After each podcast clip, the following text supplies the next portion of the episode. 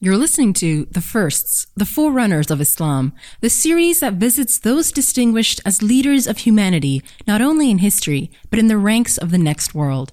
Dive into the stories of the giants who were the first of their kind as they rose to the occasion and became preserved inspirations for generations to come. With your host, Sheikh Dr. Omar Suleiman, let's meet the firsts.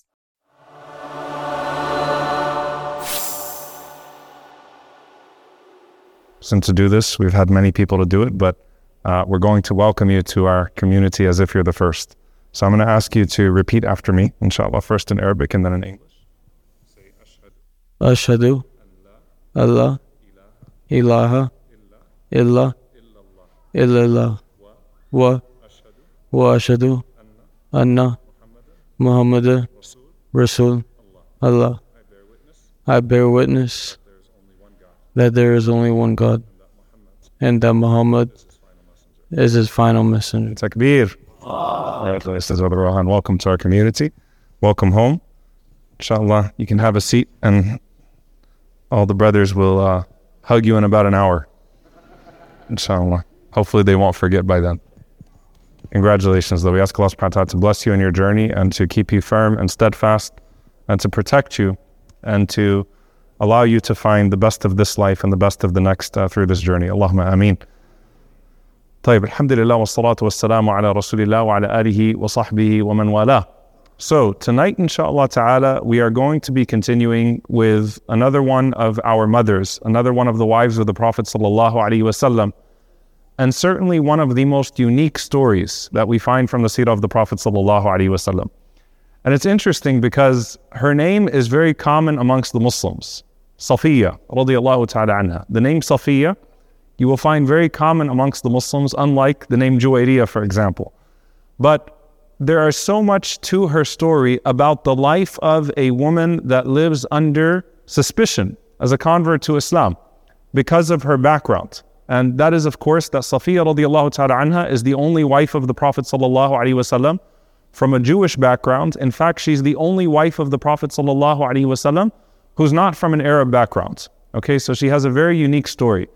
And of course, there's much wisdom. And as we said, if you look at the nature of the enemies of the Prophet ﷺ at the time, he marries three daughters of three of the chiefs of his enemies. Abu Sufyan from Quraysh, he marries Umm Habiba and Abu Sufyan would of course become Muslim. He marries Juwayriyah bint al Harith, the daughter of the chief of Ben al Mustaliq, who was plotting on the Prophet. ﷺ. And al Harith became Muslim as a result of that. And of course, here, Safiya, uh, ta'ala anha, who we're going to be speaking about, the daughter of one of the chief enemies of the Prophet, ﷺ, who did not become Muslim. But of course, one of the greatest ways, as we said, that you find a people come together is through the marriage of a leader to someone from that tribe. And in this situation, with Safiya radiallahu ta'ala anha, there's so much to her story for us to really unpack. Now, one of the uh, beautiful gems that we take from this is that the Prophet sallallahu alaihi wasallam is going to marry in Safiya radiallahu ta'ala anha, a descendant of Ibrahim alayhi salam, and through Ibrahim, a descendant also of Harun alayhi salam. So she is descending through the line of prophets and of course, some of the symbolism of this that the Prophet ﷺ is marrying someone from the lineage of Bani Israel. And in the case of Isa السلام, when Isa السلام, returns, one of the things that's narrated from Ka'b ibn al-Ahbar, uh, rahimahullah ta'ala wa radiyallahu anhu, is that Isa السلام, would marry a woman from this ummah, from the ummah of Muhammad sallallahu alayhi wasallam when he resides on this earth.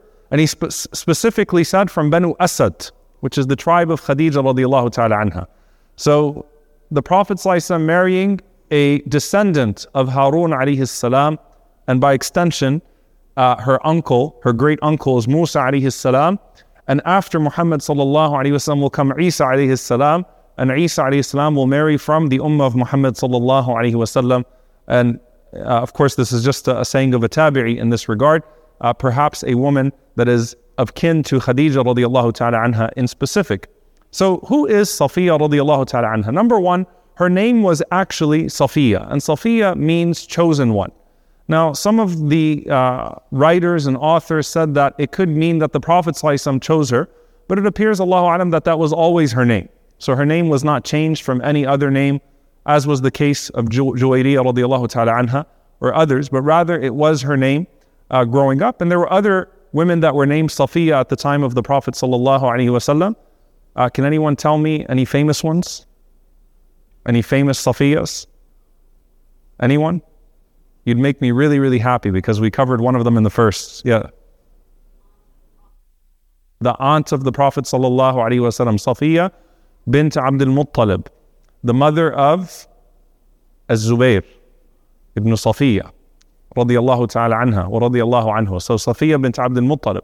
Another famous Safiya, not so famous, but famous because of her family, is Umar radiallahu anhu had a sister named Safiya. So Safiya bint al-Khattab uh, as well. So there were other Safiyas at the time of the Prophet sallallahu alaihi wasallam, uh, and it wasn't an uncommon name at the time. Now this Safiya is the daughter of Huyay ibn Akhtab. Huyay ibn Akhtab. And Huyay ibn Akhtab is the chief of the most powerful Jewish tribe in Medina, Banu Nadir. Banu Nadir. So her father is the chief of one of the most, or, or, actually the most powerful Jewish tribe in Medina at the time, Banu Nadir. Her mother is named Barra bint Samawil, Samuel. Barra bint Samawil. And she is from the royals of Banu Qurayza, another powerful Jewish tribe in Medina at the time. Okay? So you have a woman of noble lineage and who has a very interesting story of the Prophet ﷺ coming to Medina because, of course, these tribes had settled in Medina in anticipation of a prophet that was to arise amongst them. That is why you had a migration of those tribes of the people of the book to the area because they had traced in the Bible that this was the place that a prophet would arise. And in the case of these tribes, they were expecting a prophet to be a continuation of Bani Israel, to be an Israelite as well. Now, Safiya radiallahu anha narrates the story from here. As a child growing up and then anticipating the arrival of the prophets, a prophet of Allah in that region, because that was the story of those tribes in the region. And then the Prophet ﷺ coming to Quba. So she tells the story herself. She says, Kuntu ahabbu waladi abi ilayhi, that I was the most beloved of my children to my father. Wa ila ammi Aba Yasir, and to my uh, father, uh, to my uncle Abi Yasir.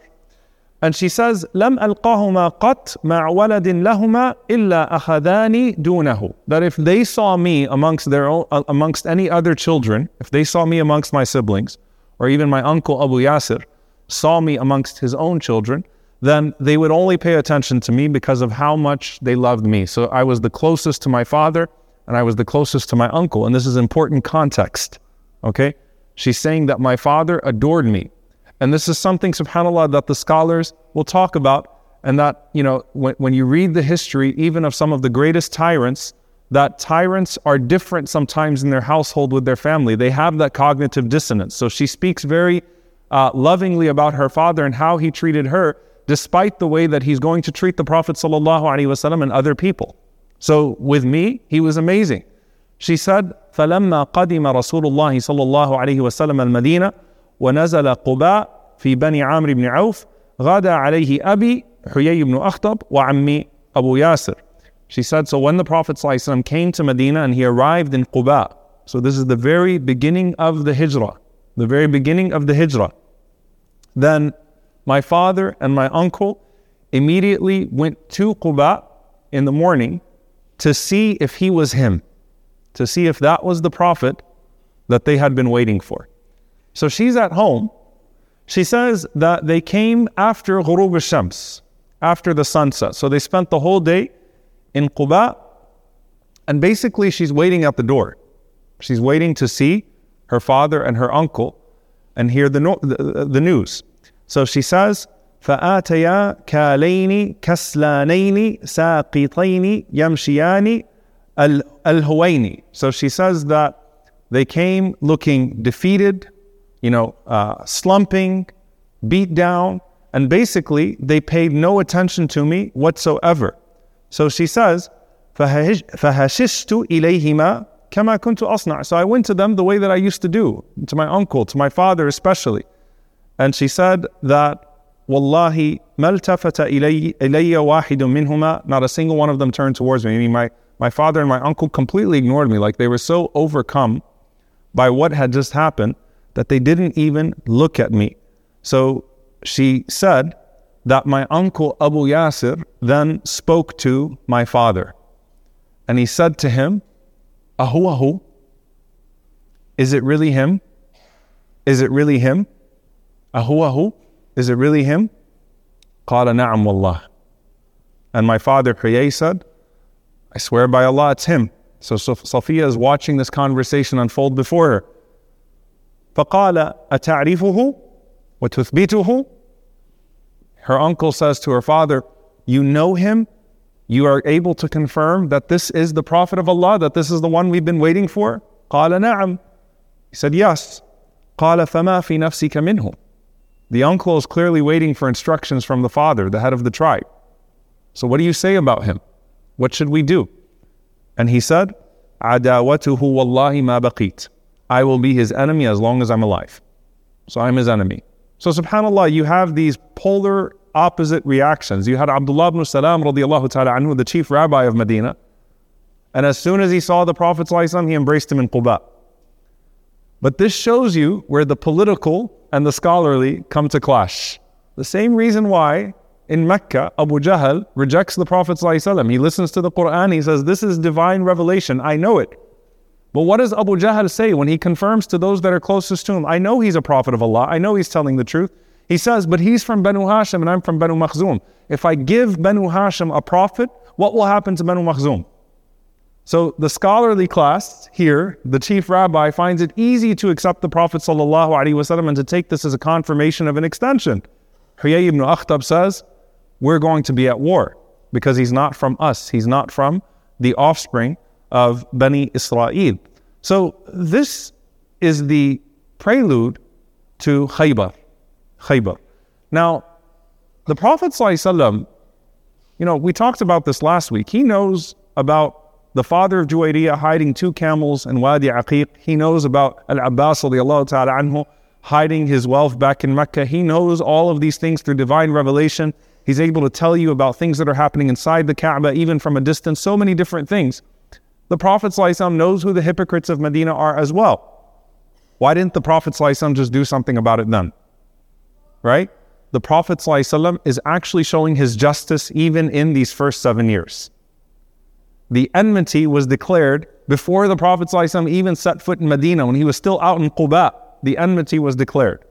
But the Prophet ﷺ does not treat them in accordance with rumors, and in fact, the Prophet ﷺ tries to reconcile the tribes. He tries his best, sallallahu alaihi wasallam, for years to try to bring people together and to try to eliminate the feelings of spite and malice. And of course, he succeeds with some, and others are stuck on fighting him, sallallahu alaihi wasallam, and undermining him at every turn. Now, this is now towards the end of the Madani Sirah, where Allah Azza wa starts to expose the plots of the people. So Abdullah ibn Ubay bin Salul was exposed last time in Ben al-Mustaliq. That's when the exposure of Abdullah ibn Ubay bin Salul happened because that's when he took the opportunity to say, when we get back to Medina, then we're going to displace him. We're going to take over. And he obviously spreads the slander of our mother Aisha radiallahu ta'ala anha and causes the destruction that he causes. Now you have Khaybar, Banu, Banu Nadir and Banu Qurayza. And Huyay, her father, is the main one who is working to facilitate the treason from the inside and to harm the Prophet from the inside during the Battle of Khandaq. So the Prophet builds a trench with the companions to protect himself from the outside and from the en- enemies that are coming from Mecca. And Huyay is the main instigator, the chief instigator, to work with the outside, the external enemy, despite everything in between them, despite all the treaties, to try to harm the Prophet ﷺ from within. So you have this political player here, you have the hypocrites of Medina that are also working against the Prophet ﷺ, and you have the Prophet ﷺ's enemies from Mecca. Obviously, Allah Azza gives the Prophet ﷺ victory against his enemies in Khandaq. They're able to ward off the attack, the onslaught. And the Prophet is given victory on the inside as well. And so Huyay being from the chief of being the chief of Banu Nadir, he is killed in Khaybar, seven years after Hijrah. So her father is killed. Now, Safiya radiallahu ta'ala anha, her husband also would be killed. So her father is killed and her husband is killed. Safiya radiallahu ta'ala anha was married twice before the Prophet sallallahu alaihi wasallam. First, she was married to a man by the name of Salam ibn Mushkim, and they were divorced. And then her second husband, by her words, was a man by the name of Kinan ibn Abil Huqayq. And Kinana ibn Abil Huqayq was one of the chief insiders against the Prophet as well, one of the chief poets. And by her words was also an abusive husband. So subhanAllah, you get very personal here because you'll actually get to hear some of these things that he actually physically uh, abused her. And particularly, she mentioned her last memory with her husband to be an abusive memory. And guess what it was?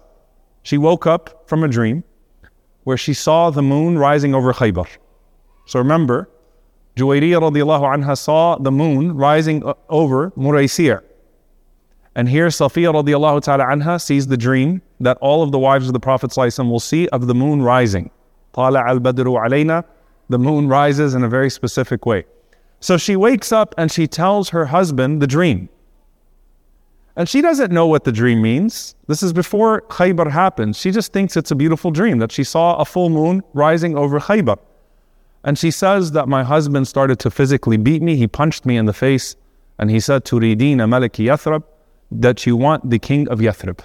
That you're desiring the king of Yathrib, you're desiring Muhammad sallallahu alaihi wasallam, and that's the dream that you had. So she said he physically assaulted me and was uh, violent uh, as a result of that. So subhanAllah, Khaybar happens, and both her father and her husband will die in Khaybar. Now, this is where you start to see some of the harshness of the realities of battle, and you start to see the Prophet ﷺ upholding a different level of ethics and a different level of nobility. When the Battle of Khaybar was over, Bilal radiallahu ta'ala anhu was escorting the women of Khaybar away from the battlefield. But he passed by the site of the battle. Okay, so they saw the casualties basically. And this was something the Prophet ﷺ did not like to happen. He didn't like that the relatives see their fallen ones. Think about that, by the way, and compare the Prophet ﷺ from a moral perspective to his enemies, who literally mutilated the bodies and left them strung up and hung up in all types of tamathil, all types of displays after they killed them in Uhud. The Prophet ﷺ did not like that the families of the casualties will see them no matter what has transpired. And Bilal radiallahu ta'ala made a mistake in walking directly by where the fallen were. And Safiya radiallahu anha describes a woman that was with her that started to scream and that started to shout and that started to lose it basically. And the Prophet ﷺ got mad and he said to Bilal radiallahu ta'ala anhu, he said, أَنُزِعَتْ مِنْكَ الرَّحْمَةُ يَا Bilal. He said, Has mercy been taken from you, O Bilal? حتى تمر بامرأتين على قتل رجالهما that you would take these women and you would let them see their fallen loved ones, that you'd let them see their fallen men. Has, has rahmah been taken from you, O Bilal? So the Prophet instructed Bilal radiallahu anhu to take them away, not to let them see that sight. So this is part of the humanity of the situation as well in Khaybar. Now Anas radiallahu ta'ala anhu, he describes, he says that the captives were at Khaybar, the prisoners of war were at Khaybar, and as they were uh, at Khaybar, Dihya radiallahu ta'ala anhu, he took Safiya radiallahu ta'ala anha and a group of captives, and others took a group of captives. And a man came to the Prophet sallallahu alaihi wasallam, فقال يا نبي الله أعطيت دحية صفية بنت حيي سيدة قريظة والنظير. O Prophet of Allah, you gave Dihya a captive who was Safiya bint Huyay. She is the princess, or she is the leader, uh, a princess, Sayyida, of Qurayza and Nadir. She's a noble woman of both Qurayza and Nadir. ما تصلح إلا لك. It's not befitting for her to go to anyone except for you. Meaning, again, a captive of the noble family should go to the noble conqueror in the case of there's a conquest. Of course, this is a case of warding off an attack from the inside and the Prophet ﷺ winning a battle. But what he means by that is that she should be your captive, not your wife, right? She should be your captive, right? That she's too noble to simply be a captive to someone else. So the Prophet ﷺ he calls Safiya radiallahu ta'ala anha forward. And he says to Safiya, you know, as if to tell her, subhanAllah, why this had to happen, why the reality of battle had to take place the way that it did. He said, لم يزل أبوك من أشد يهود لي عداوة حتى قتله الله. He said, listen, your father was the most vicious of the Jewish tribes towards me until Allah subhanahu wa ta'ala took him. Like, I'm not a person who likes to kill people. I'm not a person who likes to have these battles. The Prophet ﷺ was not seeking this type of a situation. And the answer of Safiya surprised the Prophet ﷺ. She said, I said to the Prophet ﷺ, Ya Rasulullah, Inna Allah yaqulu fi kitabihi wa la taziru waziratun wizra ukhra. She said, I said to the Messenger of Allah, O Messenger of Allah, Allah says in His book that no one bears the burden of another person. Was surprising because she's quoting Quran to the Prophet. Right? And there are numerous things that the scholars will mention here. Perhaps, obviously, proximity, people live amongst each other. There's an exchange of information. Muslims are getting to know uh, the, the Jews of Medina. And in non hostile situations, there is you know, an explanation and perhaps something is being recited. But the fact that she quotes to the Prophet this ayah is very interesting. And look at what the Prophet ﷺ does. The Prophet ﷺ says to her, اختاري, I give you the choice. فإن اخترت الإسلام أمسكتك لنفسي وإن اخترت اليهودية فعسى أن أعتقك فتلحقي بقومك.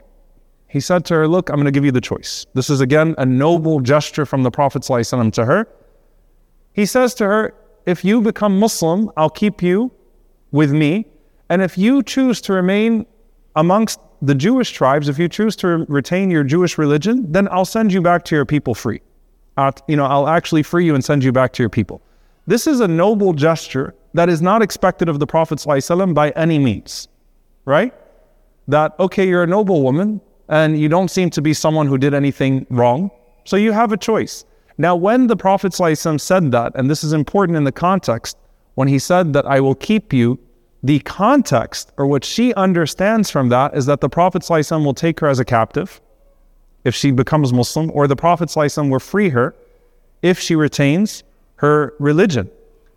So she says, Ya Rasulullah, لقد هويت الإسلام وصدقت بك قبل أن تدعوني حيث صرت إلى رحلك وما لي في اليهودية أرب وما لي فيها والد ولا أخ so she says to the Prophet, Ya Rasulullah, I have longed for Islam and I testified to your prophethood before you invited me to, to, to, before you invited me to this religion. And she said, I have no guardian amongst my tribe. I have no father there. I have no brother there. No one is left for me amongst my people. And she says, وَخَيَّرْتَنِ الْكُفْرَ وَالْإِسْلَامِ and she said, You're giving me a choice to basically remain upon disbelief or to become a Muslim. This is the choice that I'm hearing from you. So it sounds bad because I'm either going to be a captive and a Muslim or I'm going to be free and upon my other religion. And she's saying, I actually want to become Muslim. So she says, In that case, فالله ورسوله أحب إلي من العتق. Allah and His Messenger are more beloved to me than freedom. So she's actually now expressing her sincerity towards Islam. And she says, "When arji'a ila qawmin, for me to go back to my people." And the Prophet sallallahu alaihi wasallam, uh, of course, this was pleasing to him sallallahu alaihi wasallam. But what he meant the entire time was that he was offering her to marry her, which would be a far more noble place than taking her as a captive. He doesn't have to do anything sallallahu alaihi wasallam. The expectation, in fact, is that he takes her as a captive. The Prophet sallallahu alaihi wasallam instead frees her, and he proposes to her to marry her, radiallahu ta'ala anha. And so the Prophet ﷺ effectively marries her in this regard. Now, subhanAllah, there is so much to unpack here. Number one, the fact that the Prophet ﷺ gave her the choice to go back to her people and to retain her religion and no harm on you whatsoever. So it shows you the rahmah of the Prophet ﷺ towards her. Number two, the Prophet ﷺ did not retain her in captivity, but in fact, the Prophet ﷺ honored her. And this was a hard thing to swallow for the Muslims because she's from Banu Nadir, which was deeply hostile towards the Muslims. It's a hard thing for them to swallow. And the Prophet ﷺ, on top of that, establishes something in the ethics of war that was also unheard of at the time. He establishes a idda for the captives. Idda means there's a waiting period for the captives as well before they would uh, before they would have any type of intimacy or cohabitation or whatever it may be. So the Prophet sets her free, gives her you know her her freedom as her mahar. He marries her sallallahu alaihi wasallam, and the Prophet allows the idda to proceed. The idda at that point is one cycle, or if a pregnancy is there, until they deliver. And so she stays with Umm Sulaym radiallahu ta'ala anha, the mother of Anas ibn Malik radiallahu anhu, and she observes her idda with Umm Sulaym.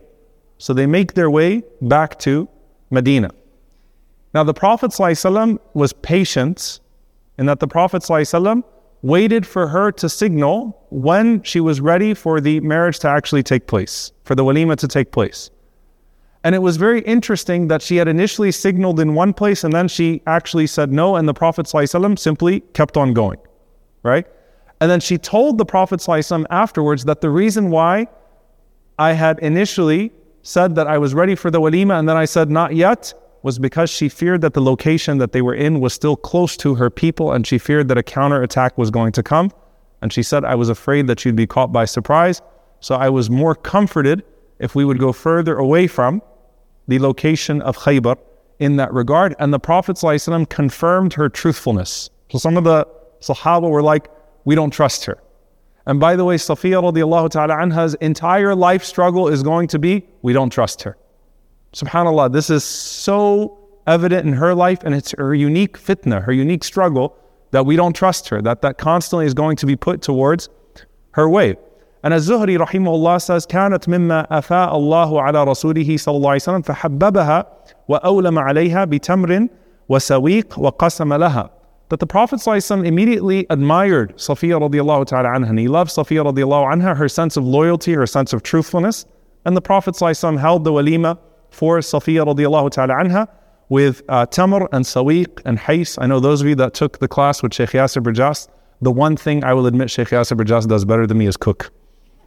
Sheikh Yasir can cook, mashallah. So I know Sheikh Yasir brought the hais forward and the sawiq and showed you the way the date paste was. The Prophet ﷺ was a simple man and he loved al hais. He loved the date paste, right?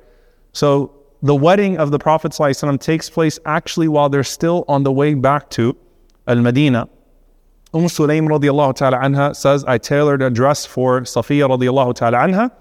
And the Prophet ﷺ called for the walima at a place called Sadir al And hais was prepared, and we put a, le- a leather sheet out. And the Prophet ﷺ says, Tell everyone to come forward. And basically, it was a potluck. People bring forth whatever food that they have. So some people brought cheese, some people brought dates, some people brought butter. And uh, they basically sat together, and the Prophet ﷺ said, Kulu min walimati ummikum, eat from the walima of your mother. Now, when the Prophet ﷺ calls Safiya your mother, again, it's like, we're not sure yet. This is her struggle. So first, people were like, "Is he really going to go through with this?" Again, this is this is the first time the Prophet ﷺ is marrying a woman who's not an Arab and is from a Jewish background, and they're just coming out of Khaybar. Is he really? And she's the daughter of Huyay ibn Akhtab, who was the most vicious enemy of the Prophet ﷺ. Like, are you sure? Prophet ﷺ says, "Kulu min walimati ummikum," eat from the walima of your mother. And they're wondering now, is she going to be given a substatus? Is she going to be a captive? Is she going to be held differently? The Prophet ﷺ, uh, dressed her in a, in a means of distinction, and he put her behind him ﷺ, on the camel, which shows that she is his wife, that she is one of our mothers.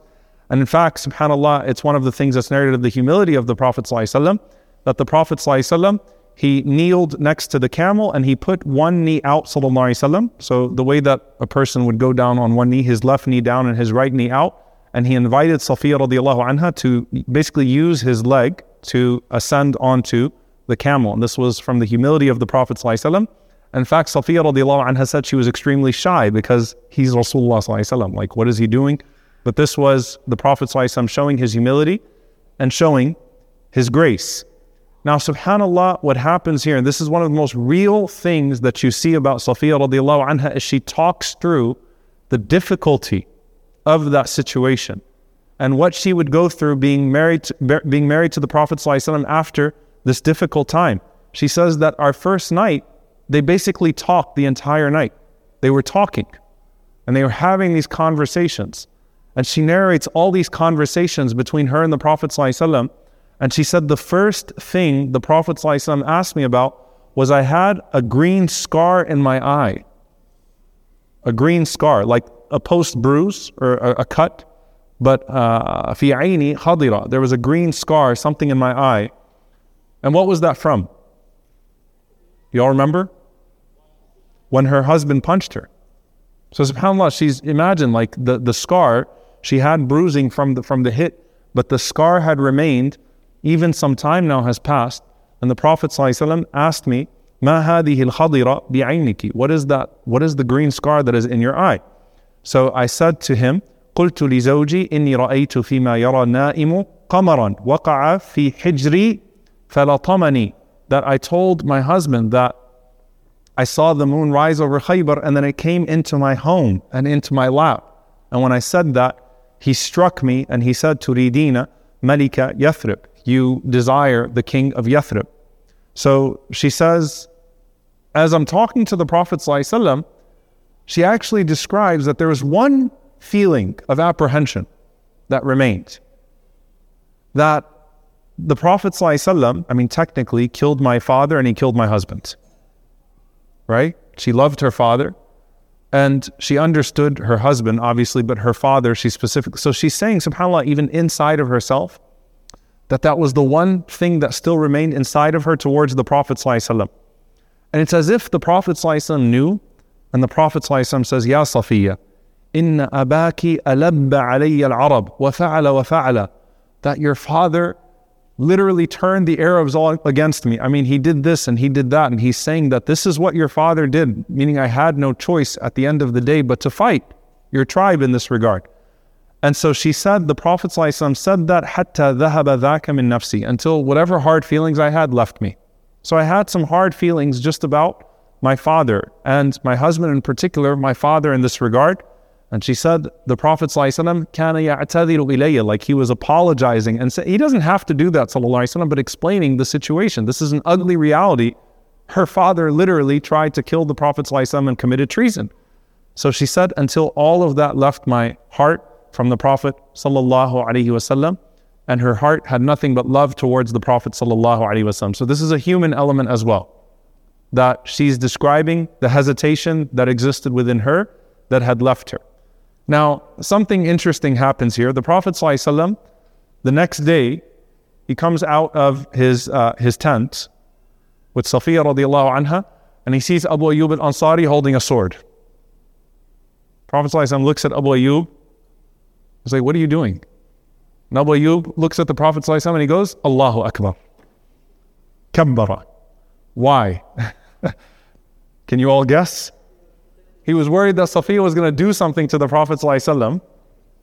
So he was waiting outside the house of the Prophet ﷺ with a sword just in case. And he said, Ya Rasulullah, I was just circling around, I was just making sure, just being sure that nothing happens to you. Ya Rasulullah. فَضَحِكَ رَسُولُ اللَّهِ صَلَّى اللَّهُ عَلَيْهِ وسلم. So the Prophet ﷺ started to laugh and he said, خَيْرًا خَيْرًا inshallah. Like, okay, like you're good. Jazakallahu khaira. Like he understands Abu Ayyub is doing this from a place of sincerity and from a soft spot. And they're genuinely worried about the Prophet. They're like, is the Prophet being set up for some sort of a counterattack? And then you start to see once again how every single thing now that goes wrong is going to be blamed on Safiya radiallahu ta'ala anha. So the Prophet's camel was exhausted. Camels get exhausted too, by the way. This was an exhausting expedition, an exhausting journey, and it was a smaller one. It was only meant to carry one person. So the Prophet ﷺ and Safiya radiallahu anha on the camel, and it was exhausted.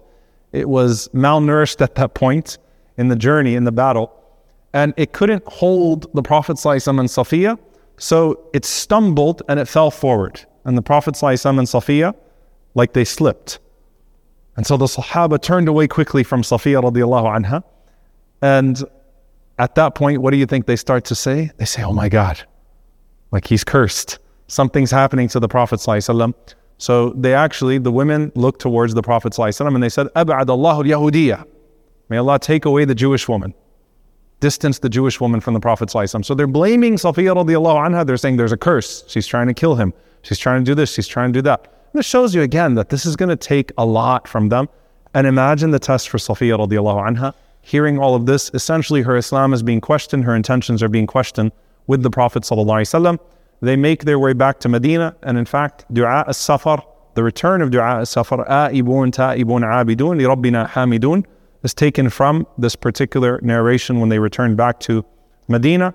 So they come back to Medina, and the story of Safiya really shows you the human side, by the way of, of all of uh, the, the actors in this situation.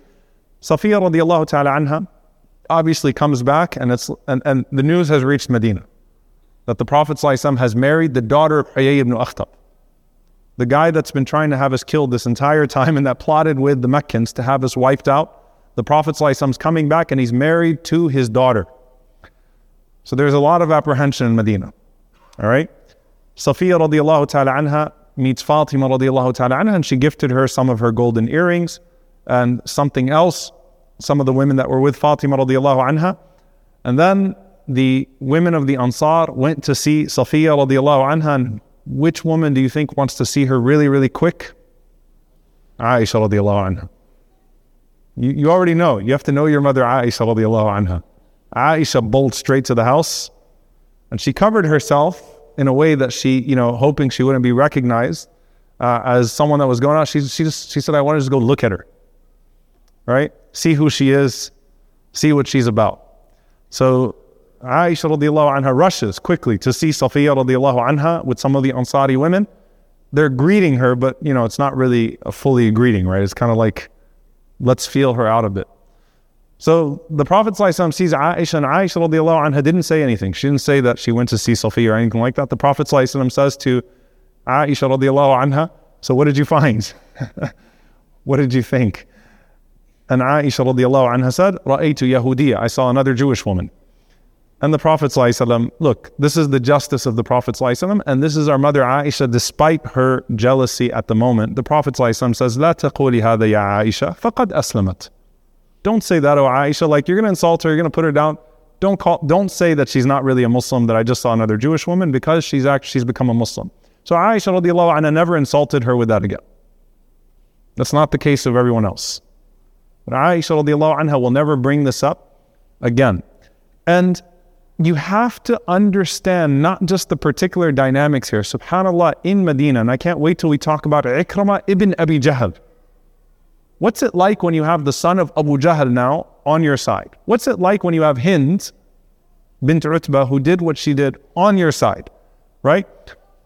We, you remember when Bilal radiallahu ta'ala anhu uh, walked by Abu Sufyan in Mecca and they said to Abu Sufyan that the swords of Allah did, ne- did not reach the necks of the enemies of Allah. And Abu Bakr radiallahu ta'ala anhu, you know, tried to stop Bilal radiallahu ta'ala anhu from saying that, Ammar radiallahu anhu from saying that. Look, it's human nature here.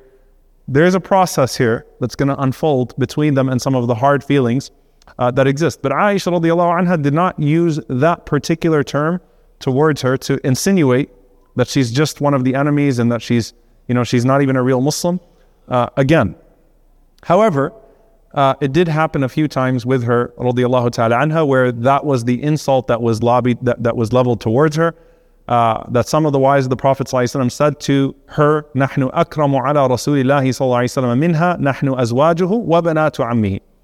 That we are more honorable, more beloved to the Prophet ﷺ than her because we are his wives and we're also his cousins, not his cousins in the phys- like first cousins here, but we're from the same tribe. We're from the same people as the Prophet sallallahu alaihi wasallam. And one time the Prophet ﷺ finds Safiya radiallahu ta'ala anha in tears and says, Why are you crying? And she says that one of the wives of the Prophet ﷺ called her uh, uh, al-bint al-Yahudiya, right? The daughter of a Jewish woman or a Jewish woman. And look how the Prophet ﷺ comforts her. It's one of the most beautiful things that you find from our Messenger ﷺ. He says to her, What do they have to say about you when your father is Harun, your uncle is Musa, and your husband is Muhammad sallallahu alaihi wasallam. Who's more noble than you? You are the descendants of Harun alayhi salam. Your father is the Prophet Harun alayhi salam. Your uncle is the Prophet Musa alayhi salam, and your husband is the Prophet Muhammad sallallahu wasallam. Comforting her and assuring her that there is nothing uh, that that holds her back um, in this regard. Safiya radiallahu ta'ala anha, also uh, one of the things that we find uh, from her, the famous incident of Aisha radiallahu anha breaking the plate. You know, when Aisha radiallahu anha walked in, her insecurity was her food. She broke the plate in front of the men. And what did the Prophet ﷺ say? غَارَتْ أُمُّكُمْ Your mother has become jealous. Some of the narrations say that it was Safiya radiallahu anha, and Safiya was a good cook. So another reason for Aisha to not like her in that regard. They actually do become very close uh, later on uh, within the seerah of the Prophet ﷺ.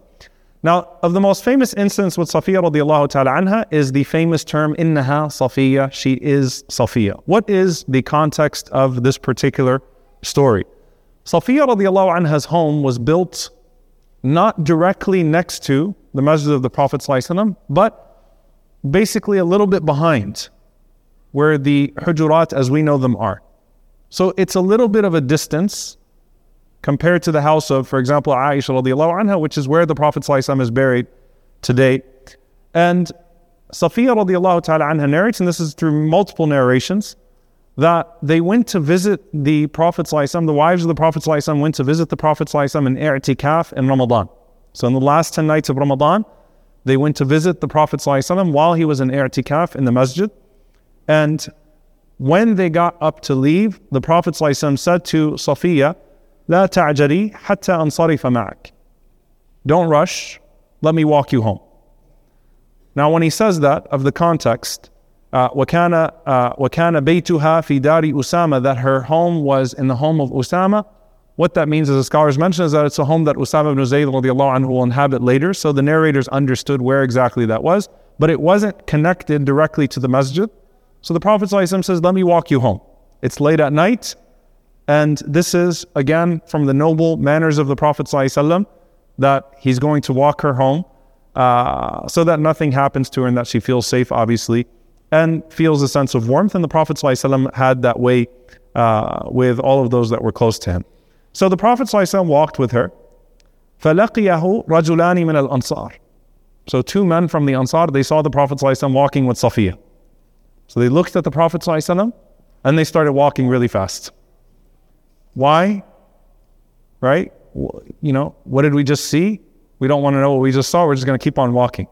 So the Prophet ﷺ, he calls them back and he says, Ta'ala ya, ta'ala ya, come back. Both of you come here. And he says, Innaha Safiya. This is Safiya, my wife. And they say, Subhanallah, ya Rasulullah, Subhanallah. What do they mean by that? Of course, we didn't assume anything bad of you, O Messenger of Allah. Subhanallah, Ya Rasulullah, Subhanallah. And the Prophet ﷺ says, Inna shaytana yajri min al insan majra dam. That look, the, the shaitan flows through the through a person the way that blood th- flows through your veins. So I'm I just wanted to root out any thoughts that you have in your mind that I was doing anything inappropriate, that I was walking with someone who's not mahram to me, someone who's not uh, related, so that it wouldn't put anything in your, your nufus, in yourselves. And subhanAllah, this hadith has so much fiqh in it. It has so much jurisprudence that's taken from it, even in the, the titles of the chapters of hadith. In Al-Bukhari, uh, Bab Ziyarat al-Mar'ati zawjaha fi i'tikafihi, the chapter of a woman visiting her husband while he's in i'tikaf. So that's one fiqhi ruling. Um, in Sahih Muslim, Bab بيان أنه يستحب لمن رؤي خاليا بامرأة وَكَانَتْ زَوْجَةً أَوْ مَحْرَمًا لَهُ That it's the chapter of the recommendation of a person who is seen with a woman who is his wife or who is mahram to him, but people don't know that, to basically make things clear. So when someone says to you, it's a famous expression, Bab min innaha Safiya, she is Safiya, what that means is just make things clear. Don't let people doubt certain, certain things about you that it's good for you to clear your name if people start to think a certain thing about you and to not let room, leave room for the shaitan to think certain thoughts. This is so relevant in the age of social media, by the way. Like if you post something that's ambiguous, that could suggest something, just make things clear, right? Try to make things clear so that people do not assume certain things about you. And this is from the famous incident of Safiya radiallahu ta'ala anha. Now in Hajjatul Wada' we see another uh, another way in which the Prophet ﷺ shows her a particular type of love and care um, in his expression. And that is that on Hajjatul Wada' when the Prophet ﷺ went out with his family, And so all of our mothers went out with the Prophet ﷺ on the f- farewell Hajj. That Safiya radiallahu ta'ala anha's camel took off. All right, so imagine they're in the middle of the journey, and Safiya radiallahu anha's camel just takes off. So Safiya radiallahu anha just breaks down into tears. And subhanAllah is one of the most beautiful forms of rahmah, of mercy, that you see from the Prophet in a society where affection was aib, it was shameful. What are you doing, right? How do you show consideration? From Ben al-Mustaliq, the Prophet held the entire army because Aisha radiallahu anha lost her necklace. And now the Prophet ﷺ is going to hold everyone back because Safiya radiallahu anha lost her camel. And the Prophet ﷺ walks to Safiya radiallahu anha فجعل يمسح دموعها بيده صلى الله عليه وسلم and the Prophet صلى الله عليه وسلم started to wipe her tears with his hand صلى الله عليه وسلم and started to calm her down it's okay I'll get you another camel don't worry and he and he gave her love uh, love and care and affection until she calmed down رضي الله تعالى عنها subhanallah I mean think about the impact that this has on the psyche of the people to see their Prophet ﷺ showing that much consideration to her, radiallahu ta'ala anha, in this regard. Right? And the Prophet ﷺ holds the entire army once again until the Prophet ﷺ settles uh, Safiya radiallahu ta'ala anha. There's a narration that Zainab radiallahu ta'ala anha, that the Prophet ﷺ told Zainab radiallahu anha to let Safiya ride with her, and she said something very similar along the lines of, you know, all, you know, I'm not going to give uh, al Yahudiya, I'm not going to give her any room on my camel. But the narration has many problems to its sanad, so I want I mean it's not even worth quoting in this context, just to say Safiya radiallahu ta'ala anha lost her camel and the Prophet ﷺ held up everyone in Hajjat al-Wada. Now, in that process, um, Safiya radiallahu ta'ala anha obviously delays basically the, uh, the process of the Hajj and the process of everything that's taking place in that regard. You also find many of the narrations of Safiya radiallahu anha having missed wada' tawaf al wada' due to um, her purification. And Aisha radiallahu anha, of course, missed tawaf al ifada. So we see the difference in how the Prophet dealt with the two based upon their circumstances, and we take some of the fiqh from that. Now, what are the main qualities of Safiya radiallahu anha? So we, we talked about Juwayriyah, a dhikr. We talked about Zainab. You know, Juwayriyah was a woman who remembered Allah frequently. Zainab radiallahu anha was a woman of tahajjud, a woman of praying qiyam. Hafsa radiallahu anha, sawama qawwama, fasting and praying all night, right? So you see all these beautiful qualities. What is Safiya's superpower, if you will? And this is beautiful. Imam al-Dhahabi rahimahullah says, كانت صفية ذات حلم ووقار. Safiya was a woman of great empathy, great nobility, but really a heart of gold. A woman of great empathy, a woman of great care. She was very soft, radiallahu ta'ala anha, very nurturing, very loving. And that was something that the Prophet ﷺ had as a quality as well, of course. The Prophet ﷺ had that hilm, that forbearance, that softness, that empathy towards uh, his ummah, towards people. Safiya radiallahu ta'ala anha manifested it in a very beautiful way. And so when the Prophet ﷺ was dying, Safiya radiallahu ta'ala anha, what did she do? She started to cry as well.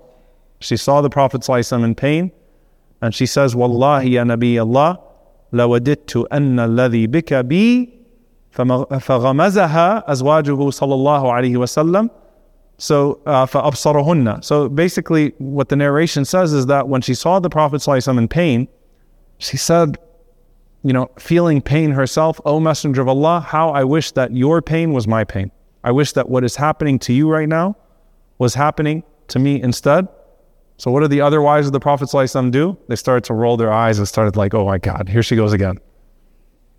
Right? That's literally what uh, means. Right? Like they rolled their eyes and are just like, here she goes again with that, you know, love and care for the Prophet ﷺ. Like even here, she has to say that, and as if she was saying it to make a scene, right? To just simply say it as an expression or to show a particular favor with the Prophet sallallahu alaihi wasallam. The Prophet ﷺ is between life and death, and the Prophet ﷺ says, madmidna, which literally means wash your mouths out. Wash your mouths out.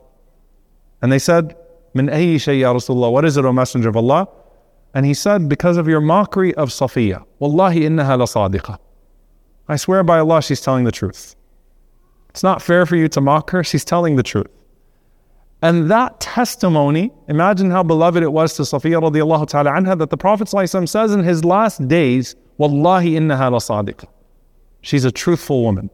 Like she's been through a lot in these last two years because there's a constant question mark over her as a convert and particularly from one of the hostile Jewish tribes and particularly the daughter of Huyay ibn Akhtab who was hated to the Muslims.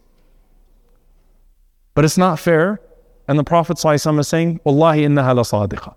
She's a truthful uh, woman, which is a, a, major form of praise. And one of the things that Safiya radiallahu ta'ala anha narrates is that قمت إلى النبي صلى الله عليه وسلم فقلت إنه ليس من أزواجك أحد إلا لها قرابة أو عشيرة. So I said to the Prophet ﷺ, all of your wives have someone close to them. They have family. They have someone to take care of them after you pass away. But she says, mental CB, who are you going to put, you know, in charge of me? Like who's who's going to care for me after you pass away?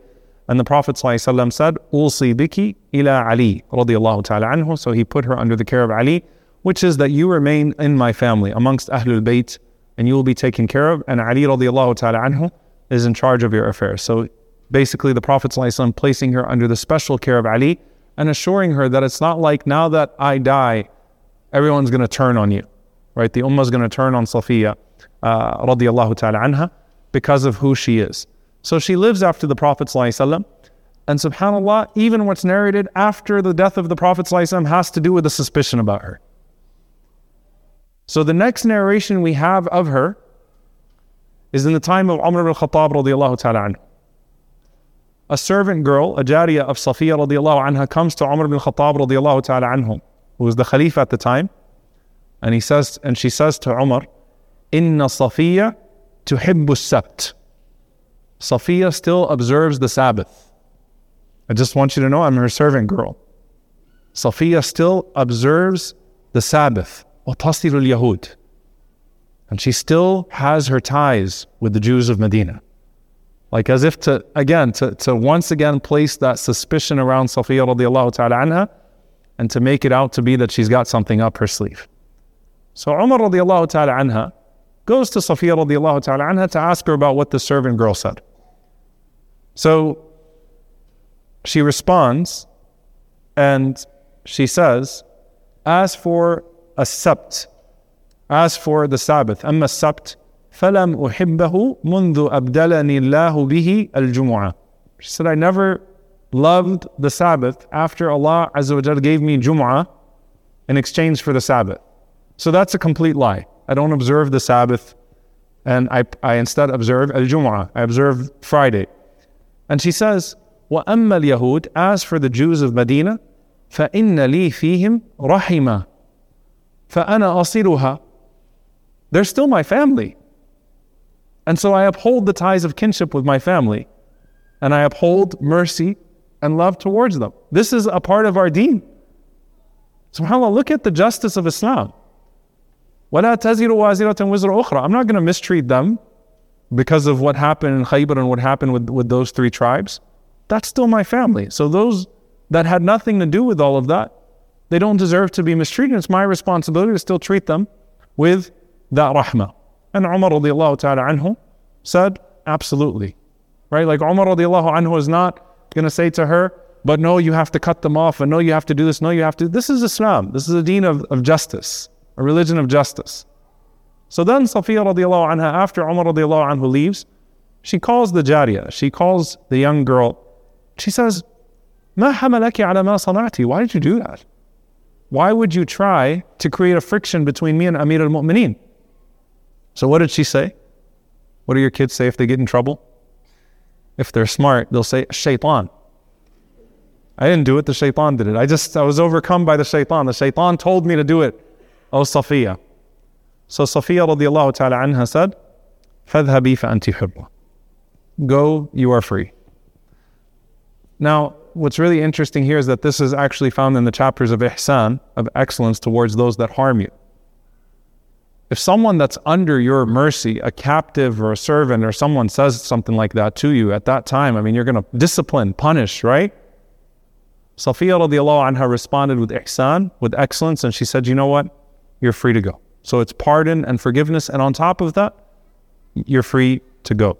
So this is the highest level of testimony to Safiya radiallahu ta'ala anha.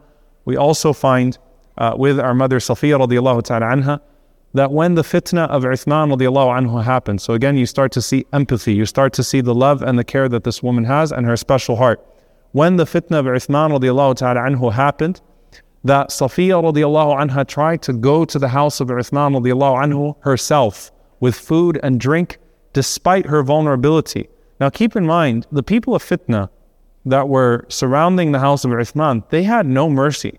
No mercy on anyone. No mercy on the men, no mercy on the women, no mercy on the children, no mercy on anyone. These were youth that were supposedly driven by their religion.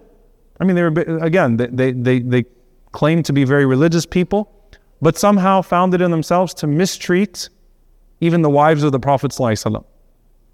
And Safiya radiallahu anha was small in stature, and she didn't have anyone with her, and she goes out on her camel to the house of Uthman radiallahu anhu in the midst of the fitna, carrying her food and her drink. And she said that a young man walked up and he smacked the face of the camel. Not her, but smacked the face of the camel to basically turn around and leave. So I understood that that was a warning, that they would hit me next or that they would harm me if I tried again. So subhanAllah, her home was close enough to Uthman radiallahu ta'ala anhu that وضعت خشبا من منزلها إلى منزل عثمان. She basically put like a, a, a wood, almost a bridge of sorts. She, she erected some sort of a structure from the rooftop of her home to the rooftop of Uthman radiallahu ta'ala anhu. And somehow she was transferring al-ma' wa ta'am as long as she could. She was trying to send food and drink over to Uthman radiallahu ta'ala anhu to help him, even through that plank, like tilting it over so that it would go into the top of the house of Uthman radiallahu ta'ala anhu until the people of fitna, they cut that off as well. So first they showed a little bit of empathy, like, you know, look at this sad state, right? The wife of the Prophet is trying so hard to help him when he's under siege. And eventually uh, they cut that off as well. So this is really the quality of Safiya radiallahu ta'ala anha that shines the quality of al-hilm, the quality of empathy, the quality of love and concern that she had for the Prophet that she had for the Muslims in general. And that was a softness that was beloved to uh, the Prophet and we learn so much of our ethics from the story. And the last thing, subhanAllah, in regards to her ethics is Safiya radiallahu ta'ala anha, when she was passing away, she had sold her hujra, her home, for 100,000 uh, uh, dinars. And so she had a lot of money because she sold her home basically. And she had a brother, kana laha akhun Yahudi. She had a brother who was still Jewish. And she maintained her family relationships. So, عرضت عليه أن يسلم فيرث.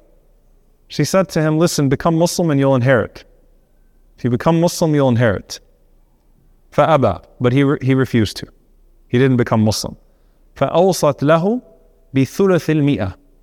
So she gave or she made in her wasiyah that the one third of your wasiyah, the one third of your will, of your inheritance, can go towards whatever you want, right? So you have the two thirds that are by the equation and the one third that's for whatever you want. So subhanAllah, out of her love for her brother, out of her love for her family, she still executed her will to be from that one third to go towards him. And this is also fiqh, by the way, the, you know, uh, willing from that one third towards someone who's not Muslim, a Muslim to one who's not Muslim from that one third, right, into her family. And in one narration, by the way, it's mentioned that she also uh, willed a thousand dinars to Aisha radiallahu ta'ala anha. So Aisha and Safiya were close at the time of her death.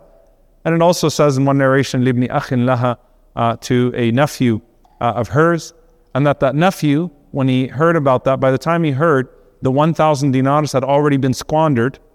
And Aisha radiallahu ta'ala anha was upset. So Aisha radiallahu anha said, Give him the 1,000 that she gave to me, because that's something that she promised to him. So to fulfill that, and in fact, Aisha radiallahu anha was asked, there was objection. How could we let from the household of the Prophet this wealth go towards the Jewish relatives of Safiya? It's not going to go towards the Muslims. How can we let this happen? And Aisha radiallahu ta'ala anha told them to fear Allah and to honor Safiya radiallahu anha's bequest.